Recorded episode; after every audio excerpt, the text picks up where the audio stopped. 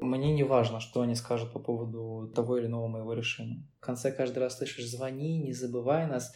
Это начинает как будто бы... вот- Это начинает раздражать. Тебя не смущает, что ты не знаешь своего отца? Не смущает. Не знаю, мне хочется просто видеть от нее, что она действительно чем-то горит. Если на НТВ хватает времени, на ремарка должно стопудово быть. Но я очень уважаю отца как человека до какого-то момента его жизни. Вопрос папе. А, нафига пьешь? Ну, глаза же есть, ты же сам все видишь. Это подкаст «Детки и предки. Строим счастье с двух сторон». Проект создан для людей, которые хотят поговорить о родителях. Я его ведущая Надежда Шукшина исследую со своими гостями, что можно улучшить в отношениях с мамой и папой и как это сделать. Мой сегодняшний гость считает, что улучшить его отношения с родителями может только радикальное изменение их личностей. Послушаем, чем он это аргументирует. У меня в гостях молодой человек по имени Денис. Я хочу, чтобы Денис рассказал о себе сам. Так, коротко, кто ты, что Ну, ты, сколько вещи, тебе да, лет, основные. да, чтобы у наших э, слушателей сложилась какая-то картинка.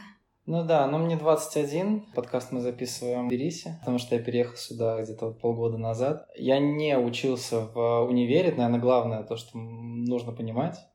Я поступал, но там через полгода я бросил его, потому что понял, что это вообще не мое.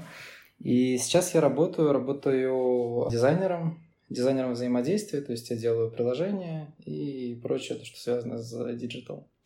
Ты опередил мой вопрос. Я хотела сказать, э, что я знаю, что ты из Тольятти, Ага, какое-то да. время жил в Москве. В Фейсбуке я у тебя увидела Лос-Анджелес. Сейчас мы Да, находимся было в Тбилиси. Да, Что? Что происходит? А, Слушай, ну нет, Лос-Анджелес э, было написано специально, потому что это помогало просто продвижению, когда я только начинал заниматься дизайном, ну, то есть, ну, находить каких-то клиентов, когда я был на фрилансе. Вот, если ты ставишь то, что ты в Лос-Анджелесе, неважно, там родился ты или сейчас там находишься, то, соответственно, знание какого-то английского у тебя есть. Ну, просто это помогает как-то находить клиентов и контактировать с ними. Ну, вернемся к тебе. Что ты можешь о себе сказать, охарактери- охарактеризовать себя как личность? Я не люблю э, зависеть от кого-то. То есть мне, допустим, э, не нравится, я пробовал, мне не нравится, допустим, работать э, в каком-то большом, большой крупной компании, в каком-то офисе. То есть я там год проработал в Москве в офисе, мне, я сейчас понимаю, что это не мое. Потому что мне нравится, когда я могу работать откуда хочу. Мне нужны то есть, ну, я ответственный, я, я так думаю, что я ответственный, но мне нужны какие-то люди со стороны, которые будут меня к чему-то подталкивать, которые будут давать мне какие-то наводки и говорить, что, эй, Денис, типа, нам нужно там через неделю сдать вот это, вот это, вот это. Потому что если мне этого не сказать, я понимаю, что я, наверное, могу это и месяцами, и годами делать, и потом вообще забыть про это. Вот. А, Я, наверное, не очень а, общительный, скажем так. Я не считаю это каким-то минусом. У меня есть пара человек, которым а, я могу довериться, с которыми я могу пообщаться, когда мне там плохо, или когда мне, наоборот, очень хорошо. И я чувствую, что мне этого достаточно. А, Независимый, ответственный и не очень общительный. А что ты можешь сказать про своих родителей? Кстати, тебе комфортнее говорить именно про родителей или отдельно мама, отдельно папа? Как-то что тебе удобнее? Ну, для меня это разные паттерны взаимодействия с мамой и с папой, поэтому я думаю, что мы лучше будем говорить э, конкретно у каждого родителя в отдельности. Я Мгм. думаю, так будет правильнее, потому что не совсем будет понятно вообще, что я имею в виду, если мы будем говорить в общем. Хорошо, тогда какая у тебя мама? Ну, она спокойная, она тихая. А, Я не могу сказать, что она чего-то очень сильно хочет от жизни. Наверное, она больше хочет э, крепкую, счастливую семью. Вот, по крайней мере, этого понятно. Это, это прям понятно из ее отношения ко мне, там, к, к отцу. Вот. А, Она легко идет на компромиссы. То есть она дает свободу, что мне очень важно на самом деле. Она дает свободу, хотя иногда это тяжело происходит, то есть через какие-то через какие-то конфликты, через какие-то столкновения, но все равно в конце концов э, она сдается и как бы разрешает себе действовать. Принимает. Да, да, да. А ты единственный ребенок. Да, я То есть единственный семья это папа и ты. Да, да, у нас, нас получается трое. Что про папу можешь сказать? Ну, на самом деле, немного могу сказать. потому что с отцом мы особо никогда не общались, у нас никогда не было отношений именно вот отец-сын.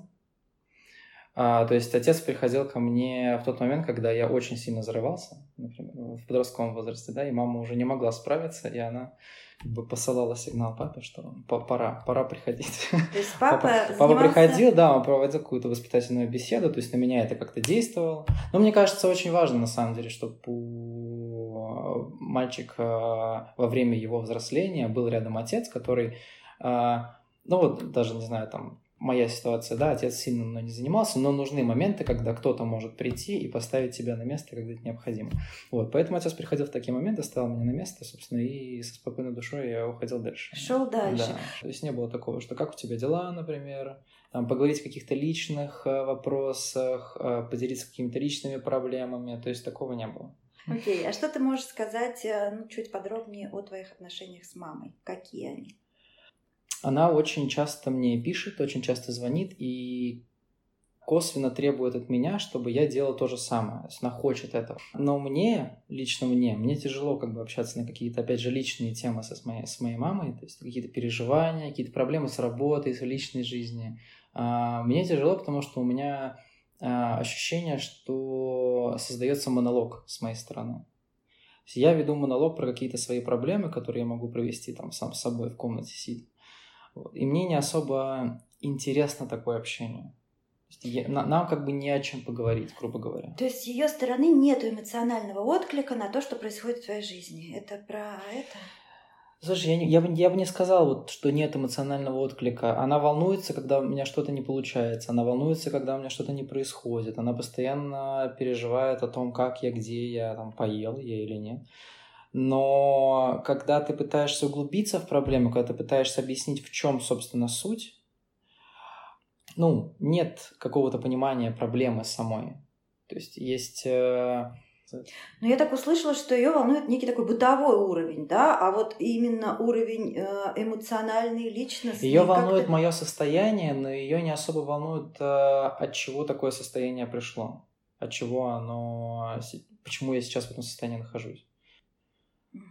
То есть ей важно, чтобы я чувствовал себя э, комфортно, чтобы я чувствовал себя хорошо. И если это так, она спокойна, она счастлива, и все довольно, довольно хорошо с ее стороны. Но если она чувствует, что там, мне плохо, там, я грущу, там, у меня что-то не получается, все, она волнуется, но она не понимает и, наверное, может быть, отчасти не хочет понимать, от чего так произошло. Слушай, вот это я не улавливаю. Вот действительно, если ее э, э, волнует твое эмоциональное состояние, которое, ну, как, как некомфортное твое состояние, да, и при этом не волнует причины. Я не знаю, с чем это связано. Как это, это работает? Я, я не знаю, с чем это связано. Она либо... Ее, возможно, и волнует на самом деле причина, просто она не может ее понять, когда я пытаюсь объяснить, в чем причина, собственно. То есть э, мне, наверное, хочется в таком общении а, услышать какие-то напутственные слова, mm. ну, то есть что можно изменить, а, как можно эту ситуацию поправить. Mm-hmm. Но мне не хватает а, просто слов, а, там, все будет хорошо, например. Мне нужны советы, по крайней мере. Мне не нужны какие-то какой-то глубокий анализ проблемы. Но мне mm-hmm. нужны советы, которые связаны с этой проблемой, которые как бы хоть отчасти могут решить эту проблему? В каком а, направлении? А ты можешь привести пример какой-то? А, слушай, ну на самом деле, я не знаю, можно взять, например, ту ситуацию, когда я заканчивал, собственно, свою работу в Москве, когда я работал в компании и уходил из нее. И у меня был такой непростой период, потому что я фактически как бы бросал работу, уходил в свободное плавание, вот этот вот фриланс, который вообще непонятно, что тебе сулит. И неясно вообще, чем это закончится, куда двигаться. И как бы я обсуждал это с мамой в тот момент. Вот. Я понимаю, что это, это довольно сложная ситуация, и тут надо понимать контекст, в котором ты находишься, вообще, что такое фриланс, вообще, что за работа, которую я, которой я занимаюсь. Секунду, вот я встряну с вопросом. А мама вообще понимает, чем ты занимаешься? То есть ты сидишь целый день а за вот компьютером. Это вопрос, это вопрос есть, на самом деле. Вот физически это же выглядит как? Ты сидишь за компьютером, да? Сидишь там, нажимаешь на ну клавиши, да? Сижу за компьютером, Мама понимает, про что это? Но когда я этим начинал заниматься, на самом деле, я, конечно, не то чтобы там горело желание объяснить, но она подходила. Я пытался, честно пытался объяснить вообще, что это, о чем это. Вот. Но она не особо человек современный плане технологий. И вообще в целом тяжело было вообще э, научиться пользоваться компьютером, условно включить его там и как-то начать двигать этим курсором по экрану. Поэтому понимание того, чем я занимаюсь, ну, сложно от нее требовать. Угу. Слушай, а какой был период по продолжительности вот, между тем, как ты бросил институт и как у тебя появились первые деньги уже от совершенно другой специальности? Ну, где-то вот три с половиной месяца, можно считать. Угу. Где-то так. Ну и когда появились э, первые деньги вот это вот из компьютера, твои родители успокоились и... Но я думаю, что они даже э, успокоились не от того, что у меня появились деньги из компьютера, а скорее то, что я нашел работу как по, ну, по их пониманию реальную. То есть я ходил в офис, это была первая работа в офисе, это не то, что я дома сидел. Я нашел работу в офисе, и вот я ходил каждое утро на работу, возвращался с нее. И как бы они видели знакомый им паттерн вот этой вот работы, что ты вот утром встал, пошел на работу, вернулся с нее, и все, для них это сигнал к тому, что все в порядке. Ну, то есть вписалось в их картину мира, ну, да? да, да. То есть, а чем я там занимаюсь на работе, как бы уже дело, дело второе. Угу. Ну давай вернемся к тому периоду, когда ты оставила работу в Москве, и тебя это беспокоило, и ты как-то рассказывал об этом и э, ожидал какой-то реакции. Это, собственно, про пример того, что мама глубоко как не готова вникать в твои проблемы. Да, скорее даже не то, что не готова, наверное, не может просто вникнуть. Вот, и я не просил ее как бы давать мне советы, я просто говорю, что вот такая ситуация, там, я бросаю работу, мы сейчас переезжаем в другое место. Пока не очень понятно, что будет, типа подвешенное состояние. Вот. И она как бы, она внимательно тебя слушает, конечно, она тебя будет внимательно слушать, вот. Но в конце как бы ты знаешь, э, какие слова последуют, то есть типа, ну, типа ничего, поживем увидим, все будет в порядке. Ну, то есть вот такая вот, э, вот такой вот универсальный ответ на любую проблему, которую ты можешь с которой ты можешь поделиться? Ну, я слышу, что она хотя бы не паникует, да, потому что есть родители, которые, а, ребенок бросает работу, ужас, мы все умрем с голоду, или нам придется тебя кормить все оставшееся. Да нет, нет. У нее нет страха такого, что вот ребенок вернется, типа будет еще один род, который будет просить еды, нет, такого нет. Поэтому такого страха не Уже не хорошо. Бывает. А папа, как ты его информировала вот этой ситуации? Я вообще редко его о чем информирую. ну, ну, как бы это честно просто. Я редко вообще о чем ему говорю. Я не знаю, типа, я не особо вижу смысла информировать заранее, потому что а какая может быть реакция? То есть реакция может быть окей, хорошо. Ну, то есть я, я не ожидаю реакции нет. То есть, ну, как бы он э, относится к моей жизни так, что это моя жизнь, и все. То есть я уже отдельно иду по ней, как хочу, его это особо не касается. Я как раз хотела спросить о том, как ты делаешь выбор и насколько ты ориентируешься на мнение родителей. Ну, когда, наверное, я был, а, ну, начнем издалека, когда я был подростком, mm-hmm. это было, безусловно, важно. Безусловно, важно, когда я собирался принять какое-то решение, относительно серьезное для меня на тот момент. А, я там советовался с мамой, как правило, да, и ее мнение для меня было ну, не то чтобы решающим, ну, но оно имело значение, угу. да. Но по мере взросления, как бы вот эти вот авторитеты родительские, они начали рушиться постепенно, начал ставить под сомнение авторитет каждого из родителей. И сейчас, э, ну, честно, честно скажу, мне не важно, что они скажут по поводу того или иного моего решения. Точнее, нет, мне важно для меня, то есть если, допустим, я что-то предприму, и мои родители будут недовольны, конечно, меня это расстроит конечно, мне будет э, некомфортно, неприятно. И если я заведомо знаю, что это их расстроит, я лучше вообще не скажу об этом. Если это решение как бы особо никто не заметит. Ну смотри, такие решения, как переезд в другую страну, например, или э, да. вот татуировки, да, это да. сложно не заметить. То есть это расстраивало ли это твоих родителей? Расстраивало, безусловно, расстраивало. И причем, а, наверное, маму очень сильно, потому что когда я сказал о том, что я собираюсь переехать, то есть там было довольно много слез. Вот. Но просто со временем, когда начинаешь объяснять, что все будет так же, это то же самое, что Москва. Мне почему-то мама считала, что мы не сможем разговаривать по WhatsApp. если я перееду в Грузию. Она считала, что WhatsApp не работает. Мгм. Я долго ей пытался доказать, что WhatsApp работает в Грузии. И она- А что именно ее расстраивало? Слезы по какому поводу были? Я на самом деле не знаю, потому что, ну, я к большей части проблем подхожу как бы, ну, рационально и просто с точки зрения логики. Я понимаю, что Тбилиси и Москва, по сути, это одно и то же. То есть не то, чтобы ко мне родители ездили там каждый месяц в Москву, нет. Ну, то есть, считая от Тольятти, да, это небольшая разница. Ну да, то есть ко мне родители в Москву приехали за все то время, что я там находился, находился там полтора года один раз. Как бы я по-любому приеду, поэтому для меня никаких проблем не было. А если бы я с ней не общался, допустим, две недели, вот вообще никак, ни чатами, ни сообщениями, ни звонками, вообще никак, мне бы очень захотелось позвонить, и я бы с удовольствием позвонил и поговорил бы, и там, может быть, даже не 5 минут, не 10 минут, не 15, а там час и два. Но когда а, там тебе приходит сообщение несколько раз в неделю, или когда ты звонишь вроде бы там по несколько раз в неделю, но в конце каждый раз слышишь «звони, не забывай нас», это начинает как будто бы, ну, это начинает раздражать. Ты, ты вроде и так это все делаешь, ты и так стараешься поддерживать общение, и как будто бы этого недостаточно. И поэтому теряется какое-то желание как бы звонить больше, звонить чаще. А как часто вы общаетесь? Слушай, ну когда я переехал в Москву, наверное, общались довольно часто, то есть э, чуть ли там не каждый день. Потом я понял, что как бы, ну, это никакого результата не имеет, потому что ну, ничего не происходит просто за день, ну просто нечего обсудить. То есть как бы спустя какое-то время вы просто созваниваетесь и начинаете обсуждать какую-то ерунду. Что ты же сегодня вышел из дома, там, и там лежал пакет. Ой, как интересно. Мгм. А сейчас? Вот сейчас А сейчас а, мы чатимся время от времени. Вот, я предпочитаю, по крайней мере, чаты. И созваниваемся мы раза два в неделю, я думаю. Вот. Тебе этого общения достаточно, а мама дает сигналы, что ей маловато. Да, но мне даже не то, что достаточно, мне кажется, это многовато. Но многовато не с точки зрения, что мне не, не хочется вообще в целом общаться больше. Просто тем нету. Темы возникают, которые мне бы хотелось обсудить. Например, там что-то прочитал, какую-то новую статью, какое-то новый, новое видео посмотрел, конференции там или что-то еще.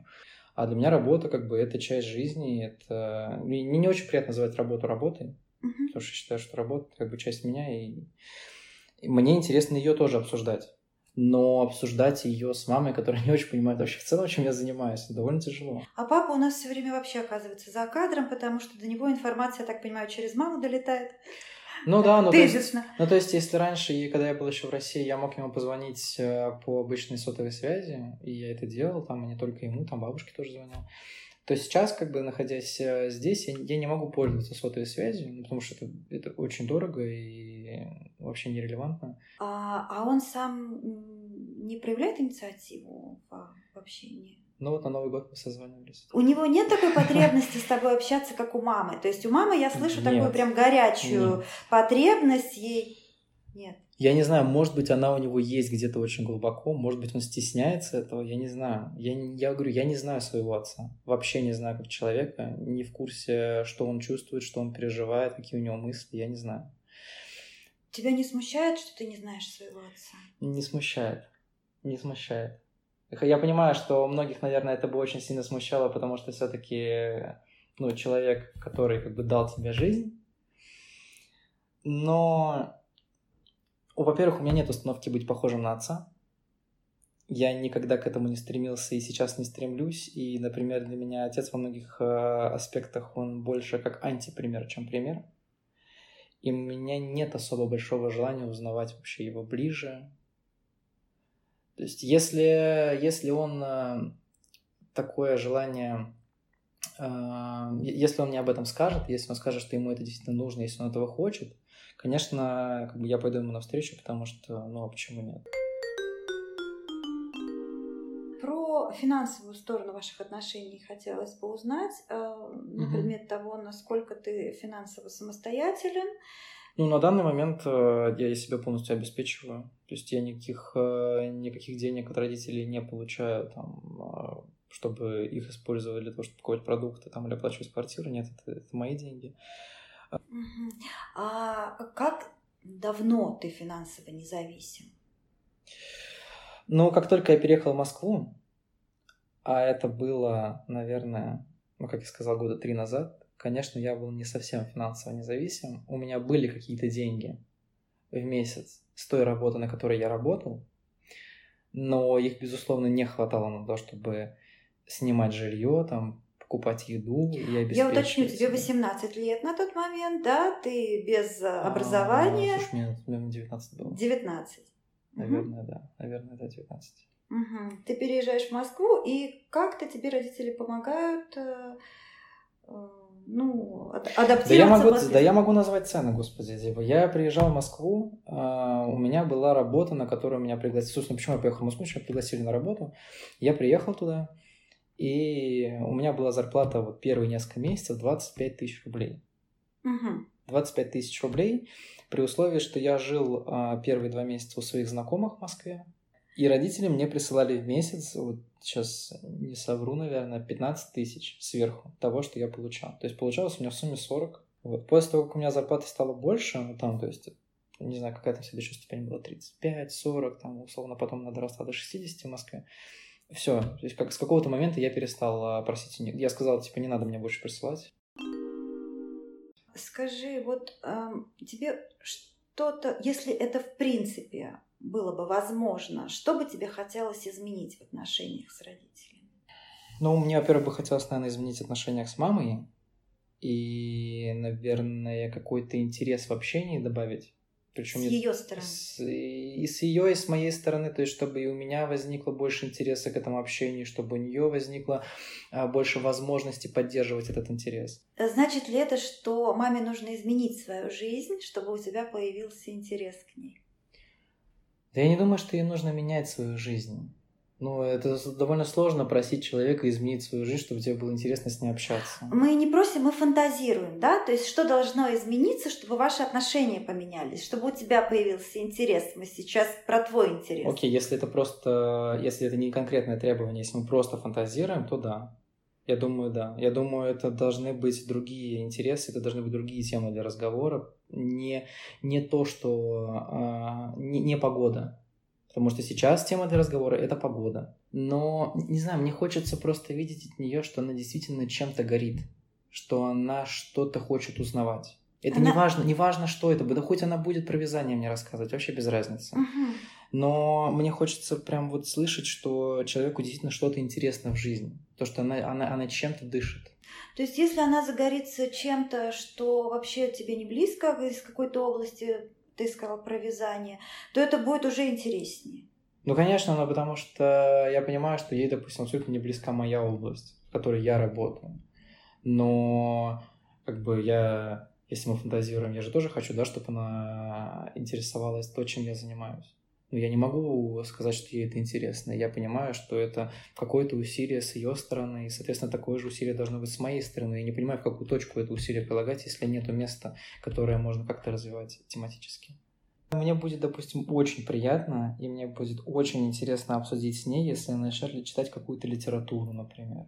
Неважно какую, это может быть литература по вязанию даже, или там как поднять свое эмоциональное состояние и его улучшить пусть это будет такая, пусть это будет классическая литература, не знаю, мне интересно пообсуждать там книги, мне интересно пообсуждать музыку там и то, куда она сходила, например, если это не поход в магазин, она элементарно может просто сменить э, направление от магазина до ближайшего музея, например.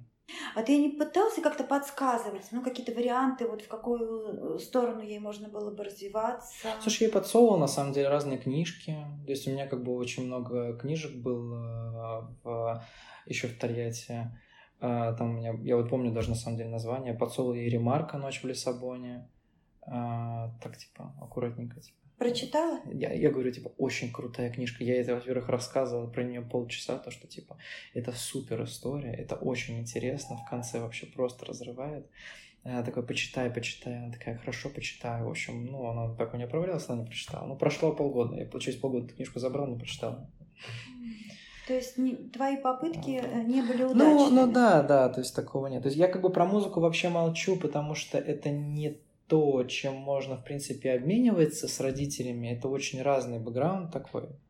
И найти как бы с, ну, найти точки соприкосновения в музыке довольно тяжело, но в литературе их можно легко найти. Потому что литература разная, всем нравится абсолютно разная. Вот. Но если ты читаешь, вот, мне кажется, с любым человеком можно найти общий язык. А мама вообще не читает? Вообще не читает. Про папу я уже боюсь спрашивать. Нет, кстати, папа очень много читает. Так. Папа очень много читает. Ну, ага. как бы, я, ну, сейчас не читает. Я не знаю, в какой-то момент у него произошел вот этот вот перелом, а, перелом, когда как-то все очень сильно застопорилось, но до какого-то момента, по крайней мере, а, по каким-то рассказам или по, опять же, библиотеке, которая у нас находится дома, я могу сказать, что у меня отец очень, очень, очень целеустремленный. Я не могу сказать... Давай так, а, я, наверное, просто когда рассказывал про отца как-то негативного ключа пошел. Но я очень уважаю отца как человека до какого-то момента его жизни. Но потому что... Какие-то моменты, какие-то драматичные моменты ты Ну, для меня довольно да. Ну, то есть, мне кажется, для меня эти моменты, они очень сильно портят, портят авторитет отца. Ну, ты можешь об этом что-то рассказать? Ну, я думаю, да, наверное. Мы же анонимно это все ну, условно. Ну, как бы, я помню, ну, у меня мой отец, э, безусловно, несмотря на то, что он, у него, как бы, все говорят, что у него очень золотые руки, я знаю это, что он может сделать все, что угодно, дом построить, дерево посадить и прочее, у него есть очень довольно серьезная тяга к э, спиртному. Ну, то есть, какой, ну, как, как бы он прикладывается к спиртному. Причем оно на него стало действовать очень э, резко сейчас. Не в том плане, что он агрессивно становится. Такого никогда не было. То есть он никогда не был агрессивным. Это, наоборот, как раз вот такой э, тип человека, который выпьет, он становится супер добрым, типа, начинает с тобой разговаривать на всякие прикольные темы. Но это не прикольно, когда ты, когда ты живешь с таким человеком, и когда этот человек твой отец. Это нифига не прикольно. Это начинает бесить постоянно. И даже если ты видишь, что это рюмка, и это ни к чему не приведет, это все равно бесит. А что именно бесит? Ну, то есть э, в какой-то момент э, алкоголь, видимо, начинает действовать на человека так, что вот чем больше ты пьешь, тем меньше у тебя сопротивляемость как будто бы к этому. И если раньше, допустим, там он мог выпить какое-то большое количество алкоголя и в целом чувствовал себя адекватно, то сейчас даже какая-то минимальная рюмка, она как бы его просто срубает начисто. Ну, то есть алкоголь меняет личность, это про это? Он ну, становится ну, другим. Ну, нет, ну это, это безусловно, угу. А другим каким? Вот мне хочется понять, что именно тебя бесит. Для меня бесит даже не то, что каким он становится, а просто сам факт принятия алкоголя. То есть он, ну, это, все вот эти вот проблемы, все конфликты, которые возникали, они возникали из-за этого. И когда просто я сейчас это вижу, для меня это такой вот тумблер, который просто включает, э, включает э, негатив с моей стороны. А, ну, то, во что превращается в целом семья в такой момент. А во что превращается? Ну, семья, семья превращается в э, неполноценную семью из двух людей, матери и сына, и тело, которое лежит где-то в непонятном месте. Так, тогда я конкретизирую. То есть он напивается до отключки. Бывало, вот такая бывало, ситуация, бывало. да? То есть просто вот было три человека, бах, одного вырубило. Да, но бывали ситуации, когда его приносили домой, бывали ситуации, когда он меня забирал э, из детского сада в таком состоянии, и в этот момент нас забрали а, менты на улице, потому что я пытался довести его домой, но я был маленький, я не понимал, куда идти. Вот, нас забрали менты, и он полицейский. А, собственно, отвезли меня домой. Я показал, где у меня дом. Меня отвезли домой, а его забрали в, как это называется, в отрезвитель.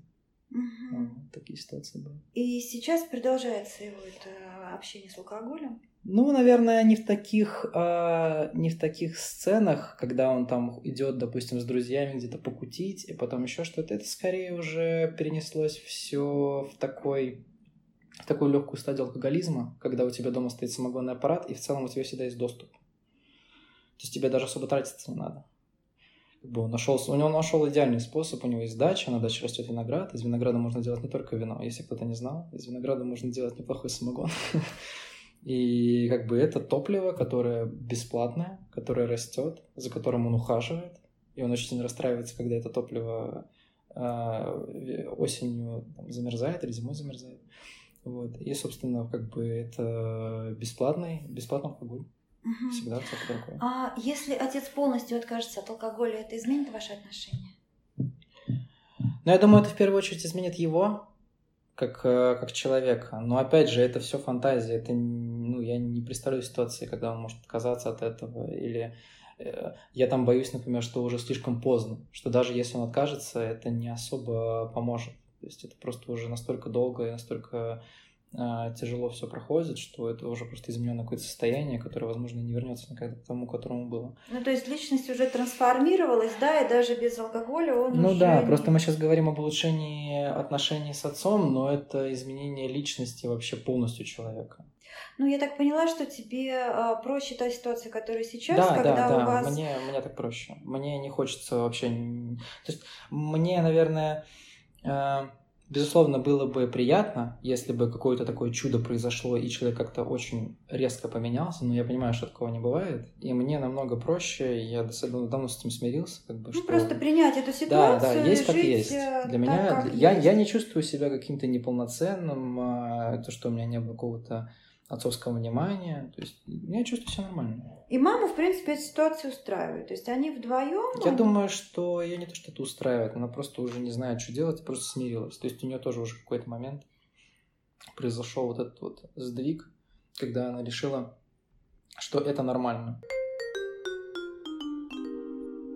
Ты можешь маме что-то посоветовать? Как ей улучшить свою жизнь? Но попробовать найти людей, которые косвенно касаются таких тем, как, не знаю, там, искусство, живопись, книжки, и через них а, получить вот этот вот заряд а, энергии и интереса к тому, чем они занимаются, это, это будет довольно, мне кажется, хорошим решением. То есть сменить окружение, Да, чтобы сменить получить окружение, мотивацию что- для развития. Потому что, да, сейчас окружение это бабушки, дедушки, которые непонятно там где-то вот, ну, вот в домиках живут в квартирках и, собственно, как бы двигаются вот от э, верхнего этажа до нижнего до лестницы. Или соседки, которые, как бы, собственно, ну, тоже ну, недалеко уехали. Слушай, а ты не говорил маме прямым текстом, вот что я хочу, чтобы ты развивалась? Пардон, маме 51-52 года, сейчас говорят, нынешние 50 это прежние 30. То есть это вот, э, ну, окей, может быть не начало, но середина жизни. То есть еще очень много можно успеть. Ну, я так скажу, что э, нынешние 50 это 30, э, ну, то, то, что, Прежние, что, да. то, что ты сказала. Это, наверное, где-то работает э, в Москве, в Питере, не когда-то в Тольятти. То есть это, это конкретно чувствуется с закатом. И это чувствуется прям. То есть люди конкретно готовятся к закату. Я не считаю, что у мо- моих родителей все клонится к закату. Я считаю, что, ну, как и ты, что в 50 еще много можно чего добиться и много чего сделать. А есть ли у тебя какой-то вопрос, который ты хотел бы маме задать, но, скажем так, стеснялся? Наверное, я бы хотел спросить, почему все-таки Ремарк остался без внимания. Ну, то есть, э, книга небольшая, реально небольшая. Читается за два часа реально на одном дыхании. Ну вот. И как бы, ну почему просто не взять, не прочитать ее? Да дело даже не в самой книге, дело не в истории, дело в том, что ну, если она, если как бы посыл постоянно со стороны человека такой, что я хочу там узнать, чем ты занимаешься, я хочу узнать, что тебе интересно. Я полчаса потратил на то, чтобы объяснить, типа, ну, рассказать свои впечатления о вот этой штучке, которая вызвала у меня такое, так, такие эмоции. Если тебе реально интересно, вот, возьми ее и прочти. Типа, я условно там попросил даже тебя, ну, ну, прочти, мы сможем ее потом обсудить. Но, как бы, ну, книг, как бы, ничего не произошло. Соответственно, я даже не знаю просто, какие выводы из этого делать. То есть это все просто такая как бы большая ложь про то, что интересно. Вопрос папе. Вопрос папе. А, нафига пьешь? Ну, глаза же есть, ты же сам все видишь. Итак, Денис советует маме сменить окружение, развиваться и читать книги, а папе бросить пить. Это улучшит и качество их жизни, и отношения в семье. По-моему, родителям стоило бы прислушаться.